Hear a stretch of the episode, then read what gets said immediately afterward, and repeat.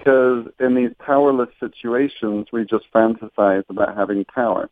And so the uh, the comic books and uh, you know DC and Marvel, they they give these characters certain powers that we wish we had and we fantasize about, and then they take us in a whole fantasy world where we can live out the dreams of, of what we like. I mean, what would you do if you could actually be invisible?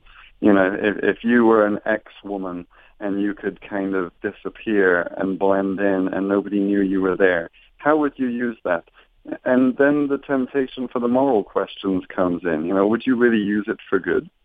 Would you, uh, if you could be a fly, uh, if you could be a wasp, if you could be something just flying around and kind of pinning itself on the wall, would you use that for good? And then many of us can start fantasizing about evil, and this is where, since the 1950s and 60s, things have become more and more dystopian. Hmm. I thought it was really interesting how uh, when comic books were originally created, or at least superhero comics with Superman, it was all, you know, uh, good moral decisions and fighting for the good of the world. And then as time went on, uh, the more and more violent uh, mm-hmm. comic chains be- came about, and uh, they weren't related yeah. to the superheroes, but it was it was just like crime comics and stuff, and people yeah. really bought into it. And I mean, yeah. that even created a backlash for a lot of the superhero comics as well. Mm. Yeah, you see, when you're talking about Superman, he starts off strong and good and wonderful and handsome and daring and, and moral, and then you know these kinds of things start to go off the tracks. You know, I have Injustice, the computer game, the oh, uh, no. The, the PS4 game. Well, I mean, look at Superman in that. You know, Superman loses his cool because he accidentally kills Lois, and uh, and then he becomes this twisted, negative uh, ruler of the world in a, in a, and then you have to go in a parallel universe and, and solve the whole conundrum. And that wasn't such a thing uh, 50, 60, 70 years ago. You know, the, the villain had to do that. Oh, and definitely. the lines between good and evil were, were much more clearly drawn. But now we're getting more and more that the, the villains are actually deep down good and the, the good people are actually deep down evil, and we've kind of blended the lines somewhat. Yeah, yeah. Uh, and thinking of that, I found it incredibly interesting how uh, people these days tend to uh, really like anti-heroes a lot mm-hmm. more than a superhero these days, and such as uh, I guess you could say Deadpool or mm-hmm. uh, Deathstroke, or um, some people uh, like eat may even consider I guess you could say Wolverine might might even be considered an anti-hero yeah. at certain, and at least in certain comic arcs of his. Mm-hmm. Uh, yeah. And people love it. They they just seem to really like the fact that, yeah, these superheroes aren't perfect. They're just like me. They're messed up, and when they have their powers, they don't always do what's best for everybody. Sometimes they do what's what they think is best for themselves. Right. And I feel like that this might be a bleeding through of the uh, author of the superhero, you know, trying to make it okay for mm-hmm. like trying to justify. Like if if this mm-hmm. superhero can do this, then why can't we? Yeah, I mean, I I like Alan Moore when he writes uh, stuff, and you know, he's got like Watchmen and V for Vendetta, and uh, he does a Batman uh, book called The Killing Joke. Oh my and, goodness, I've read that one. Yeah, no, the oh. the the, the Batman story, The Killing Joke, is is really good. But his he's very much promoting these darker ideas. Uh, with do the ends justify the means? And you think of with the Watchmen. Uh, I forget who the characters are. You probably remember, but the um, the the one who's almighty and uh, goes Manhattan. up to the moon. I think. Yeah, is, is that what he's called? Yeah, doc, he's then, the guy who's all blue and he's got like exactly. The... And I actually haven't read New York and, and he destroys New York. What? And and it's like great, you know, there goes New York, and then the Superman uh, or the the heroes become the villain because then it's the doomsday hour. The Russians and the West are going to go to a nuclear war that'll annihilate the Earth. So why not just take out New York? So now the Russians and the West are united against the superheroes, and that will save the world. So the ends justify the means. The world is saved, and uh, and then the superheroes become the villains. And uh, I mean, I think there's a little bit of that in the second uh, of the the three Batman movies that were made, uh, Batman movies that were made recently. And I'm going to give them the kind of hero they deserve. And uh, he ends up being kind of an anti-hero when he when he's sort of leaving the end of the uh, the the Batman movie. Oh yeah, uh, definitely. Yeah. So so people people have to wrestle with these deep philosophical questions. And do the ends really justify the means? It seems to work. So does that mean for the Christian we watch this and we're drawn along and when when the result is better than it otherwise would have been, when just uh, maybe six or seven million people are killed instead of uh, two or three billion, then that's better, right? Well, our emotions are taken on the journey, but murder is still murder.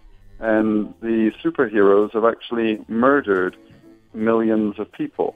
That's not good. It, in, in the biblical worldview, the ends don't justify the means. We have to seek God in repentance, find a, a way forward with faith, and then look to Him for a solution which is beyond our understanding.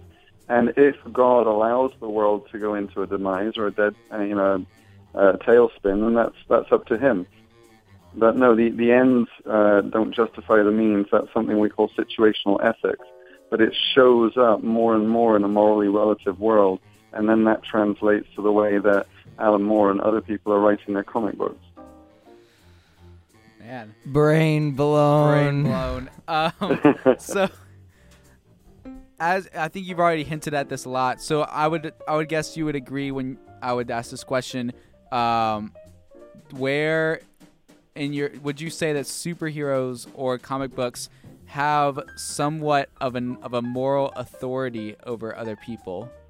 Mm-hmm. And if so, where do villains and or heroes kind of get their moral authority from? Yeah, I mean, the, it used to be that it was natural law because I wouldn't say these people really drew their um, their morals from God. I would say it was natural law, and that there were things understood as observable, uh, observable and good, and it, it came from a watering down of a Judeo-Christian culture. And then when people acted in accordance with the morals of a Judeo-Christian culture, then that was the good action. And when when people acted in uh, in uh, disobedience to the Judeo-Christian moral structure, that was seen as uh, as being then uh, evil. Well, it, it's become more of a, a postmodern culture, and so you have this sort of consensus, and then consensus is hard to come by, and then you have the inner voice. And I was at a conference a couple of weeks ago where uh, David Kinnaman was saying that 71% of uh, of Christians, when they're surveyed, believe that you can find moral authority by looking in on yourself. So it used to be that you would find a heart there that's corrupt and wicked, and you try to avoid that and look externally and seek God and find uh, an external set of values to live by. Which but is the right thing to do. which is the right thing to do.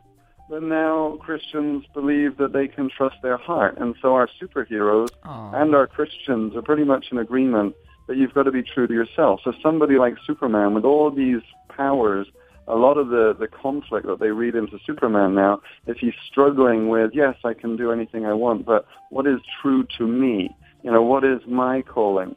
And perhaps the uh, the the most funny one of this is, is Megamind. So oh. you, you oh. watch the movie Megamind, uh, Megamind, and then uh, Metro Man, who I think is the, the Superman in that. Yes. He he decides that he's just done with this Superman thing. You know, the, the world needs to kind of save itself, and then he's true to himself and becomes a musician. And actually, he's a really bad musician. But yep. it doesn't matter because he's true to himself. And I think that that's a really good critique of the narcissistic culture that we're in. But a lot of our superheroes are on that journey of self-fulfillment and on that journey of exploration, and they go to some pretty dark places on the way. Oh, most definitely. I mean, ah, oh, geez, with uh, Superman these days, like I, I feel like originally Superman drew his moral compass from the uh, definitely just from being raised by his uh, adoptive human parents. hmm Uh, who- Yeah. Who? Uh, but then you got to ask the question: Where did where do they draw their moral authority from? Because apparently they Right. raised Superman really well because he never does seem to do anything bad. Um, yeah, and but now, yeah, they're getting into all this like, yeah. Yeah, definitely. I think that this will is better because it will make people happy or make me happy.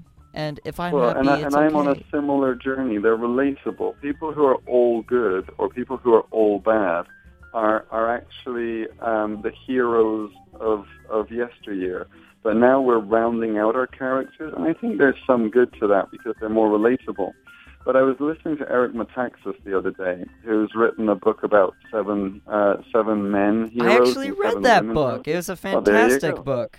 Yeah. So so the thing is that his his basic thesis is that in our day and age, we don't really want heroes. So what happens is we look at somebody like George Washington, we say he's a white guy who owned slaves. And because now he's a white guy who owns slaves, it doesn't matter that he founded the country. He doesn't ma- matter that he beat the British, which may not be heroic. But, oh, uh, it, it doesn't matter that he did all that because he had slaves. Now he's flawed and he's not a hero anymore. And so we find these bad things that people did, and we're tearing down our heroes. And in doing that, we're tearing down our icons. So you know, you don't really want to be like Superman because Superman's actually got this dark side where he wants to destroy the earth now. Uh, whereas 50, 60 years ago, you you had this icon to live towards, but we don't like these ideals or icons.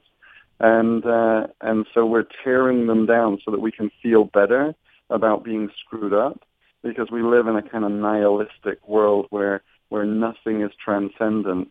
And then I can be feeling comfortable in my nothingness and my negativity because look even my heroes just affirm where I'm at they don't take me outside of myself to somewhere else yeah. Uh, a point was made to me by a good friend here named uh, John Holst. Just a shout out. Mm. Um, he he loves comics and superheroes just as much, if not more, than m- me, and uh, he has a lot of good knowledge, very analytical, and he made a point to say that DC heroes are often more they they portray the the heroic side. The DC superheroes are superheroes, whereas Marvel superheroes are super powered people, and it they Mhm. they are much more human. There's a much more flawed aspect to every one of them, like such as Iron Man who has a drinking problem, uh, Thor who is very arrogant and prideful and foolish, or Hulk who just can't seem to really harness his own abilities and can cause death to people who are close to him. Whereas Mhm. Superman, he has everything down pat with his powers. He can do anything. He can control his powers to the finest point where he can like laser off a, a zit from his face and it would wouldn't hurt anything. And uh, Batman is like incredibly smart, knows everything. All of his plans are good, and uh, he like never messes up, and he can take down anyone.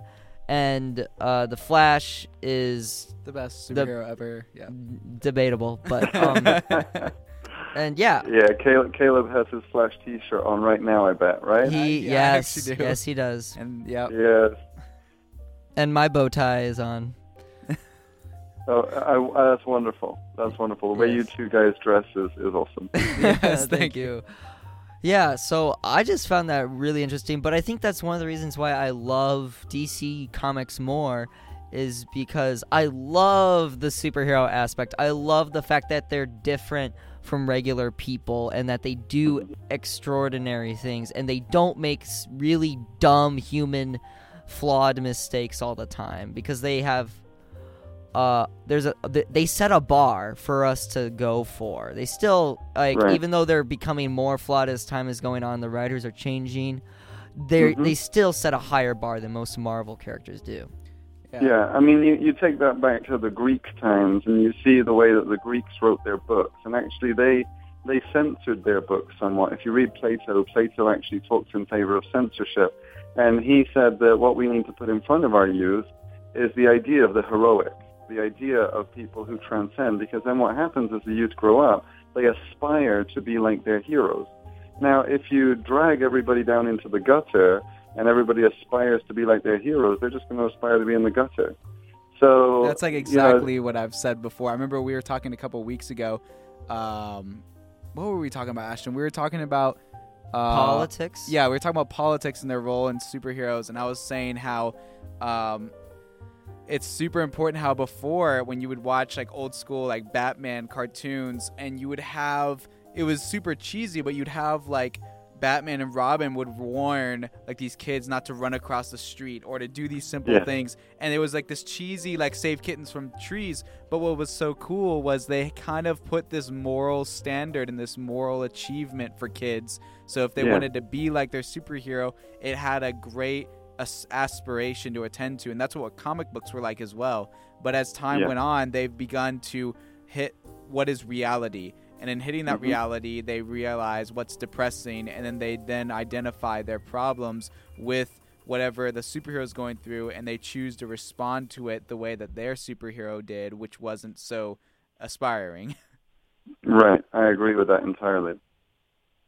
Um, yeah, that's when I was talking about how like I wish that uh, comic book writers would begin to recognize how much um in how much inspiration they have and influence they have over younger minds to use that as a gateway to actually set up like they like they used to moral aspirations and things to aspire to be and uh, what kind of per- what does it mean to be a good person or what does it mean to be a a leader? Um, and I think it's just it's extremely uh, important to give that kind of aspiration because if you do that, you then begin to slowly change a kid who's going through some really tough times, and you change his mindset about what does it mean to be good. Whenever someone hurts me, do I just sit there and now go fight them back, or do I learn to turn the other cheek like whoever did? hmm Yeah, and actually, this is you, you asked me originally about those three cartoon characters that I used to watch growing up, and the thing is that uh, they were humorous, and the 1960s Batman, the TV Batman, was also humorous. Uh, but they they did they actually they were humorous because they took being good to this unrealistic level. You know, they they really did nothing wrong, and they spoke even with an heroic voice. So it's like, gosh, what shall we do now? I don't know. Let's do something heroic. And then they, they went and did something suitably heroic. And it's, gosh, we seem to have done something heroic. Yes, but it isn't because of us. It's because of you kids, because you wanted us to do it. And then, you know, they, they just pulled everybody into this, this positive speak, but they made fun of it. But now what's happened is, well, that's too chirpy, that's too positive, and then we've annihilated that and, and given us, you know, you're sad. We're sad too. Here, let's sit down and be sad. And then let's go and assassinate people uh, uh, quietly because you know, that's a fantasy we have. We would like to go off and kill people. Let's all be Deadpool. And then off we go. and we- Oh, yeah. Oh gosh, man, yeah, that's extremely, extremely great, great, great points. Well, we're gonna give a chance for everyone to have a resting break. So, uh, Professor Worrall, you can either keep your phone on and just, I guess, set it down so you can have a breather. Uh, but what we do at this moment before we transition to our next topic is we just like to play a quick song. Uh, just gives any of our listeners the time to kind of just like sit back, uh, take a bre- a brain breather, if you will. And um, so, if you want to, you can keep your phone on and just uh, just set it down or mute it or something, and then you can just I'll, I'll just hang around. Okay, so uh, we're gonna play this song. Uh, we're gonna since we have a wonderful Englishman with us, I decided to go throw back to a cool English song, and so we're gonna be playing some Delirious and uh, Did You Feel the Mountains Tremble? Oh my god, I don't even know what that is. You don't even know this song? Oh, it's the best. It's the greatest. Nice. Absolutely. So uh, everyone, just enjoy this song, and we'll be back here shortly.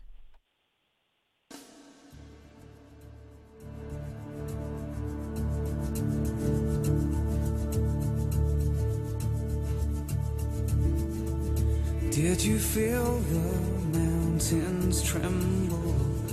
Did you hear the oceans roar? When the people rose to sing of Jesus Christ the risen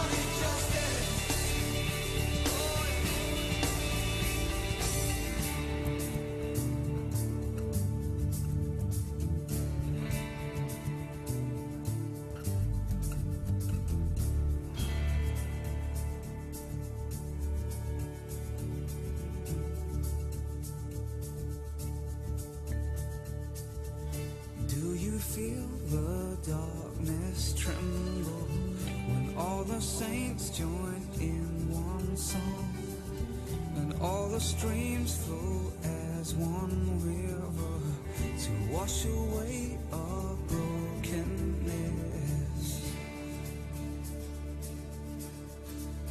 And here we see that God, you're moving. That time of jubilee is coming when young and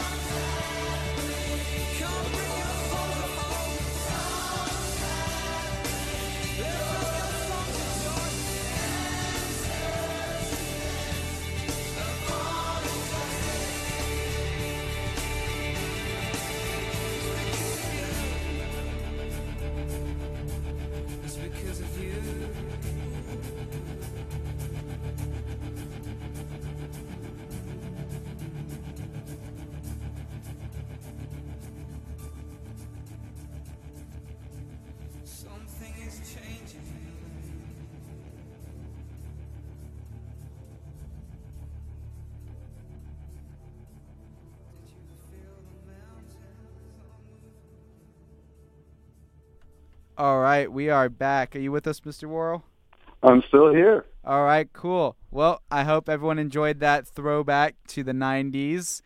And uh, I sure did. I love Delirious. I was raised on like Delirious and Newsboys and DC Talk. Meh, meh. Um, that's Florida life for you when it comes to worship music. But if this is your first time tuning Florida. I in, thought yeah, you're from Georgia. I was born in Florida, Oh, but I was raised in Georgia. got it. Yeah. And so if this is your first time tuning in, welcome back to Geek Speak. I hope uh, for those who are not used to what's going on, we have a very special guest, and his name is Professor Peter Worrall. And Pizza World. Yeah, smashing. Pizza World is, is my other name when I'm speaking at camps. yes, because little children cannot tell the difference between Peter Worrall with a British accent and Pizza World. Unfortunately, that is true. Oh my goodness! and so we've been talking about uh, basically them versus us, like superheroes versus us. Why are they super? Why do we uh, love superheroes? Where do we just recently got done talking about like where do they get their um, like why do they have moral authority? Why is it uh, we fantasize over this kind of stuff? And so we're about to transition into our next topic. I've officially decided to name like this special time is tea time with Worrall. And so Tea time with and walls. But so it's got to be the right kind of tea. oh uh, Uh, jasmine tea. Uh, you you can have your jasmine tea. I'll have my PG tips. Ooh. whoa, I don't. that? I don't know anything about tea, so. so That, that's okay. We, we we have ways of correcting that. Oh uh, oh, all right. I'm oh. talking about like If you don't know Faith and these learning 50 snacks. T's by the next class, you get an F. yeah, there you go. That'll be Um, on the test. just like a little like tea shot glasses um, in the class. You have to identify them by tasting it. and then identify a worldview with them, and then um, That's right. You, you know it's true. there you go. Um, and so we've been talking about just like superheroes and their moral authority. And so, uh, just another follow up question as we continue our discussion. Um, as I asked before, we asked like, where do superheroes get their moral authority from? Would you think that they get it uh, from a sense of we get kind of give them that moral authority that we give them because of any, I guess, sadness that we're going through, and we look Mhm. to this unrealistic expectation of how to handle these problems. That, that's an interesting point. I mean, just thinking about it, do we? What you're saying is, do we give them the moral authority, uh, and that's how they have it? Yeah. I, I think in a postmodern culture, the question of authority, all authority, is is a big one. And uh, you know, where where does any authority come from? And it used to be in the past, you know, the government or uh, the Bible, or there were these big locations of authority. And if somebody said something, if I read it in a textbook, it is true. But I think you touch on something really important there, and that is that everything's become devolved so that I am the moral authority, and I I actually then give them the authority. And then if you couple that with the fact that uh, people are, are more and more narcissistic, you know, I'm going to give the authority to somebody or something that is more like me. And I don't think that these characters are like me in the fact that they wear um, spandex and kind of are incredibly elastic and can bend around corners. Yeah, that that's their super ability. But they're like me more and more in their internal struggles and in their psychological makeup. So I like to then think, well, they're like me, so I like to affirm myself. They affirm me. This buys into my narcissism. So whatever they do is going to be okay because it's what I would do, right? So if it's what I would do, then it's going to be okay. So I haven't really thought that through, but the more I follow your thought and then kind of tease it a bit further, uh, that's where I get to. I think it's really interesting. I think you might be onto something. Yeah, I've often um, I love I mean obviously superheroes and comic books, um, but I loved whenever I was younger, my biggest forms of entertainment when I wasn't playing outside with like my cousins or my friends, I loved watching movies and TV shows and I often found in a state of uh, whenever I felt in a state of loneliness, um, I Mhm. found myself um, often the superheroes or characters that I enjoyed was because it started with because they looked like me like oh that person looks like me. I like that superhero now. And so Right, but then i began to fall as in my loneliness i would begin to kind of identify with this superhero and how they reacted to things and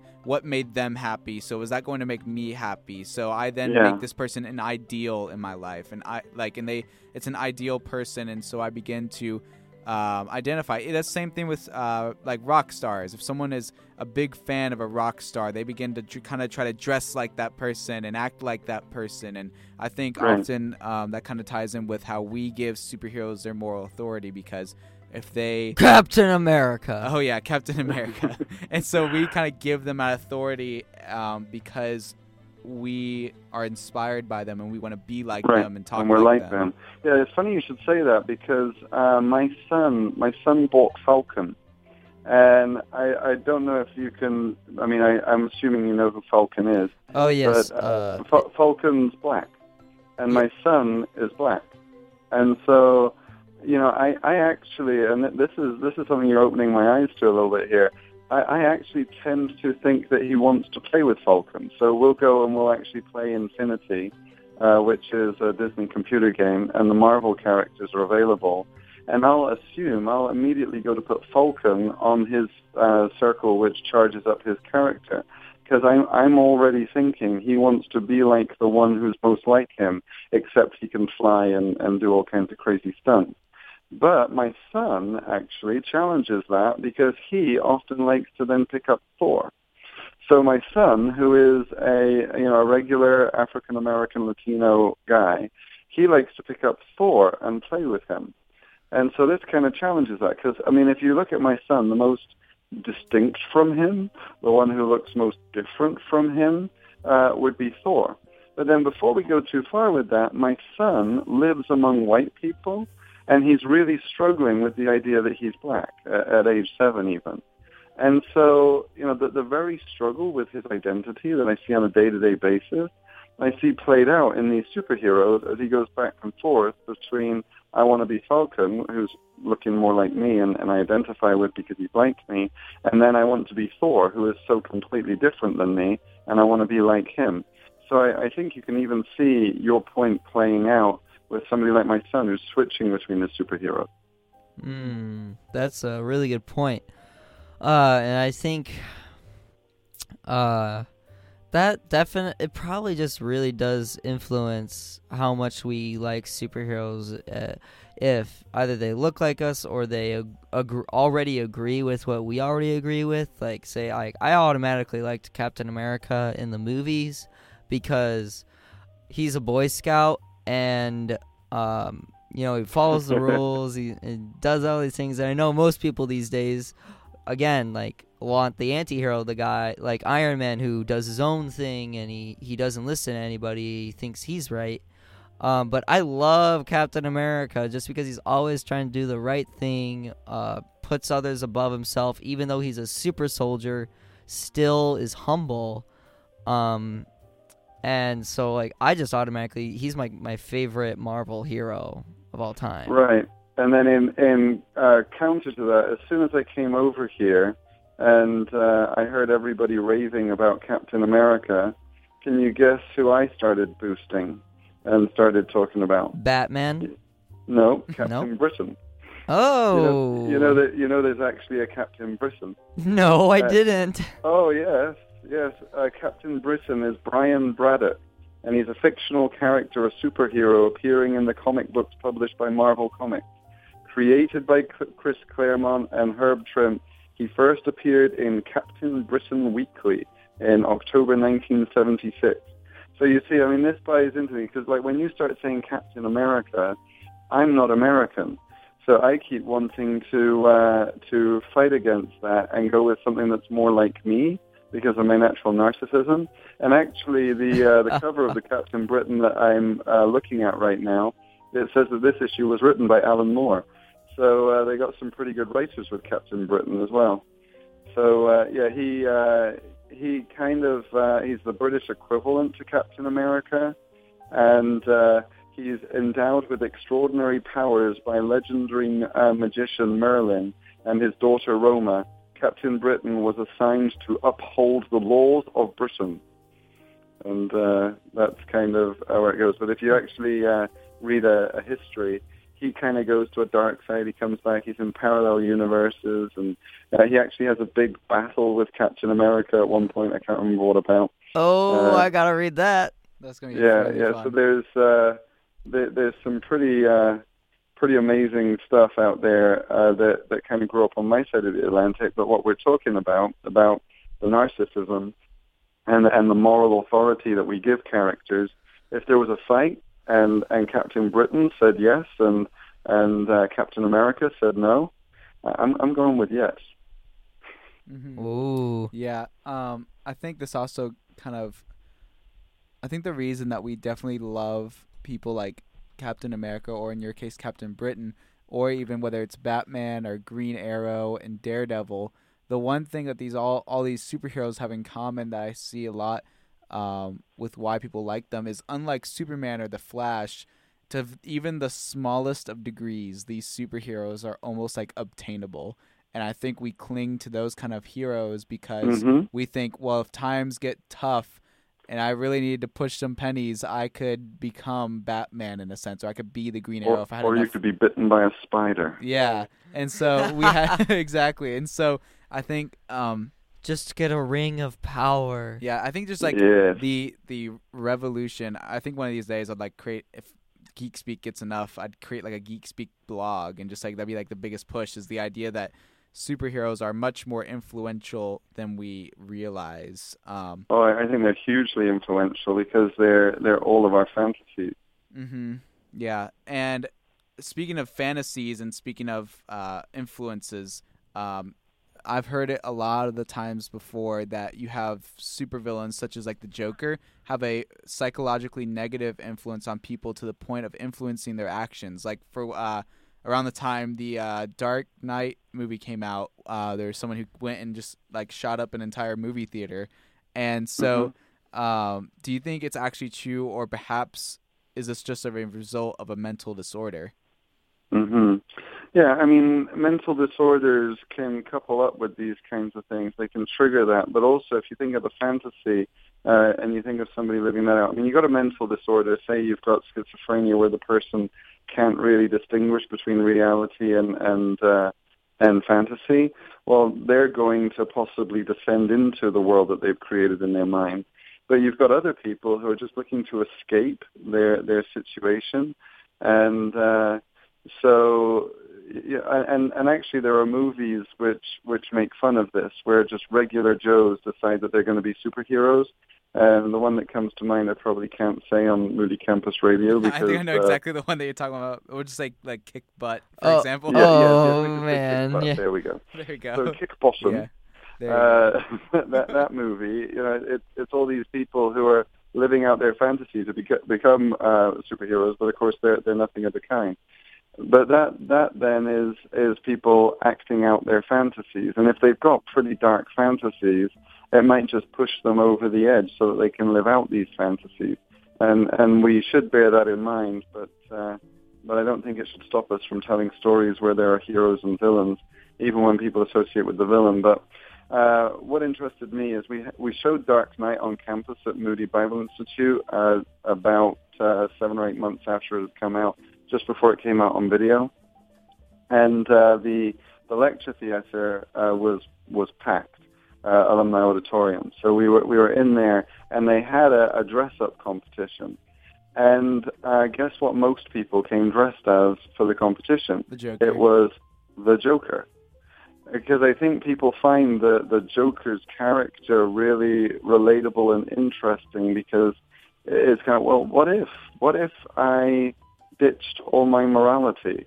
What if there were no constraints of right and wrong? What would I choose to do? You know, maybe I would. Uh, and that, that's what um, uh, Batman's butler talks about. He says, you know, when I was out in Burma, there was somebody who, who robbed and stole all these jewels and then we went out and we just found all the jewels strewn all over the place because it wasn't about the jewels. It was just about the delight in chaos and the delight in, in disorder.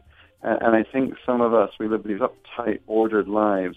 And when we see somebody who's just allowed to do whatever, we fantasize about the bad guy. And we're like, you know, that, that's kind of nice. And so you got all these people acting crazed because sometimes insanity seems attractive. Yeah, I can often uh, remember how, um, especially with Heath Ledger's performance of the Joker, I prefer. I Mhm. personally prefer Mark Hamill, but that's just me. Um, when it comes to Jokers, but um, with Heath Ledger's performance, I I love how he kind of revealed um, an almost the uh, I want to say like like the inner cha- like the inner chaos within every person that we ponder at one point uh, when there we're at you a go. very dark. Yeah, that's exactly what I'm saying. Yeah, right there. I think, it, like, the most it much more iconic- succ- succinct way than I did. Yeah, and so I think the like the iconic scene that I love, my favorite Heath Ledger Heath Ledger Joker scene of all time is when he's sitting there face to face with Two Face, and he's got his Mhm. coin, and the music in the background is just like this very soft, like very eerie, like kind of just like uh, I don't know the word for it, but it's just like this very like psychotic kind of toned music, and he just talks about how like uh ev- like talking about anarchy and you know just like, I'm an agent of chaos. yeah i'm an agent of chaos and how he says All I you know everything's not a part of the plan and i think it I'm just like a dog chasing a car. If I found it and caught it, I wouldn't know what to do with it. yeah and so i think that just really releases the uh, the inner ponderings that we have sometimes, especially when life gets really hard and we just want, like you said earlier, like, you know, if all life goes down in chaos and I just want to ditch all my moral authority, I think it really just uh, shows how dark people can kind of truly be. Um, hmm And that kind well, of. and, and, yeah. I, and I like that because it does show the darkness of mankind's heart. You know, a lot of us are trying to believe the worldview perspective that deep down mankind's heart is good, but actually, uh, yeah. uh, uh, yeah, oh, fluffy puppies. But uh, deep down, uh, we see the Lord of the Flies breaking out. You know, all these dystopias that we we keep putting in front of ourselves. It may be that we're actually admitting in our little fantasy world that mankind is basically evil, but we keep wanting to uh, twist that a little bit, and good is still sort of uh, winning out. But there is this darkness in the heart of man, and maybe uh, superheroes are still grappling with that when the rest of the world's just being a little bit Pollyannish. Yeah. Um, and so, kind of bridging off of that, because we are beginning to run short on time, um, Mhm. bridging off of that, uh, the idea of superheroes and almost this humanistic aspect as well. But I think the biggest question that I've always talked about, that I always come back to, is um, how does this idea of superpowers and superheroes hinder and or grow our faith? Uh, and I say that Mhm. because I've always said this that um, while I love super superheroes and I love um, supernatural powers that these superheroes have, I believe they often can be a hindrance to our faith because when we try to pray to God during trials and hard times, often I find myself saying, "God doesn't want, God won't do that. That's superhero stuff." And it's this mm-hmm. idea of there's a distinct difference between natural and supernatural, and when we begin to separate that, it hinders our belief on what God will truly do for us out of His love and um, what He's po- what He's capable of doing. And I think our faith would grow if it was simply take both of those away, and we're just simply saying everything is natural in the eyes of God. Um, Mhm. So yeah, Well, I think that those are just, uh, some good thoughts that push us in a, a good direction. And, and what do we take away from this? Uh, I think getting to the uh, the worldview question uh, and the, the foundational questions of of what does this person value and what do I value and what does this person aspire to, to to get to you know if there is a God, how does it fit with this? Because many superhero stories are silent about God, and, and that's not neutral you, you start to put all of the, the worldview perspectives uh, into the the watching of a movie, and you begin to notice what spaces are missing and what things are, are not there. So I would say that if you're reading your Bible regularly, building up a, a Christocentric biblical view of the world, and then you go and watch a, a superhero movie, you begin to see it through different eyes. And it, it inspires you to fill in the moral uh, vacuum that can be in that movie, and it also inspires you to complete the the moral aspirations in the movie because they never go quite far enough because they never come back to God, uh, apart from Bible Man, who nobody should really see. So, uh, Oh, hey, hey there, Mr. Worrall. I grew up with that guy, and yeah, you're right. but, but you see, uh, you know, if you if you watch a movie like The Avengers, they solve all the problem by teamwork without God. Well, teamwork is good, but teamwork is only good if it's First Corinthians 12 teamwork. Uh, that's what's ultimately good.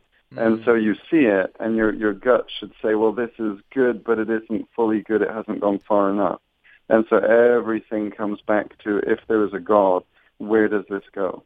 And uh, and the uh, the comics we read and the movies we see and the superheroes we we understand, there, there's gaps, there's things missing. yes, oh, most definitely. Yeah, very true.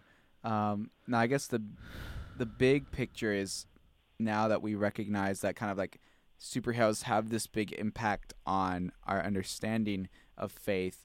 Um, I guess what would you say is the best way to then? Uh, I I want to say like abolish the idea that God has no understanding of I guess supernatural and natural that we can pray to God knowing that nothing is impossible with God. hmm Well, I, I think that kind of answers your question in there. I mean, Yeah. we we pray to God, knowing that nothing is impossible with God. Now, does that mean then that I can uh, jump into a river and uh, it will freeze for me, and then I can uh, surf my way, uh, surf my way into uh, God's kingdom? Of course. Well, yeah. well, of course. I mean, the thing is that that we have to align ourselves with the will of God, and He transcends the natural. So then He He takes us from the natural to the supernatural uh, in in ways that we can't really fully comprehend. But uh, we don't know what that looks like because most of us do not live a life that is fully submitted to God, and we we don't live a life without distractions. But uh, my children watch a a series called What's in the Bible with Phil Vischer, and on that one uh, they talk about the coming Holy Spirit in the New Testament. They're like, we all have superpowers, know, uh, and they're all given to us by God. Well, th- there's actually some truth to that but we've we've emptied uh, emptied our theology of the superpowers somewhat, and we've emptied our lives of, of the transcendent. And the last chapter in Kelly and my book, which you two are having to read for class, is So good. prepared to be oh. I don't even care that I have to read that book. I love that Okay. book. Okay, well, I'm glad you're loving it. But it's the last chapter is prepared to be amazed, and and it's because there is something supernatural, something transcendent, something beyond the everyday, in the everyday.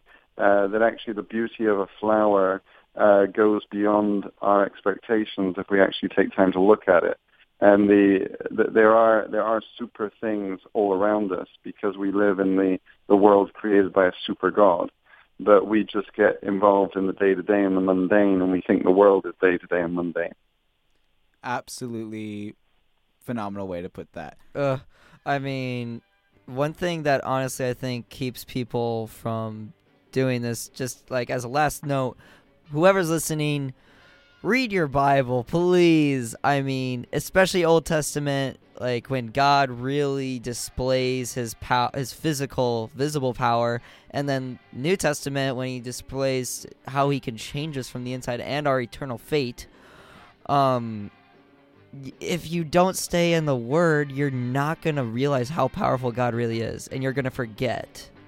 So, I think that's one thing that we can definitely do to remind ourselves that God is the ultimate perfect superhero. Absolutely. hmm Well- Yep. The the biblical truth definitely points that way. Yeah, definitely. Well, it's about time, and so I hope everyone that has been listening has been enjoying this. But uh, tune in next week for Geek Speak. My name is Caleb, My name is Ashton. And my name is Mr. Worrall. and this Is is Geek Geek Speak. Speak. Thanks again, Mr. Worrall, for talking with us. We'll see you soon. Have a wonderful day. All right. Thank you. See you in class tomorrow, guys. See you in class tomorrow. okay. Bye bye. Bye.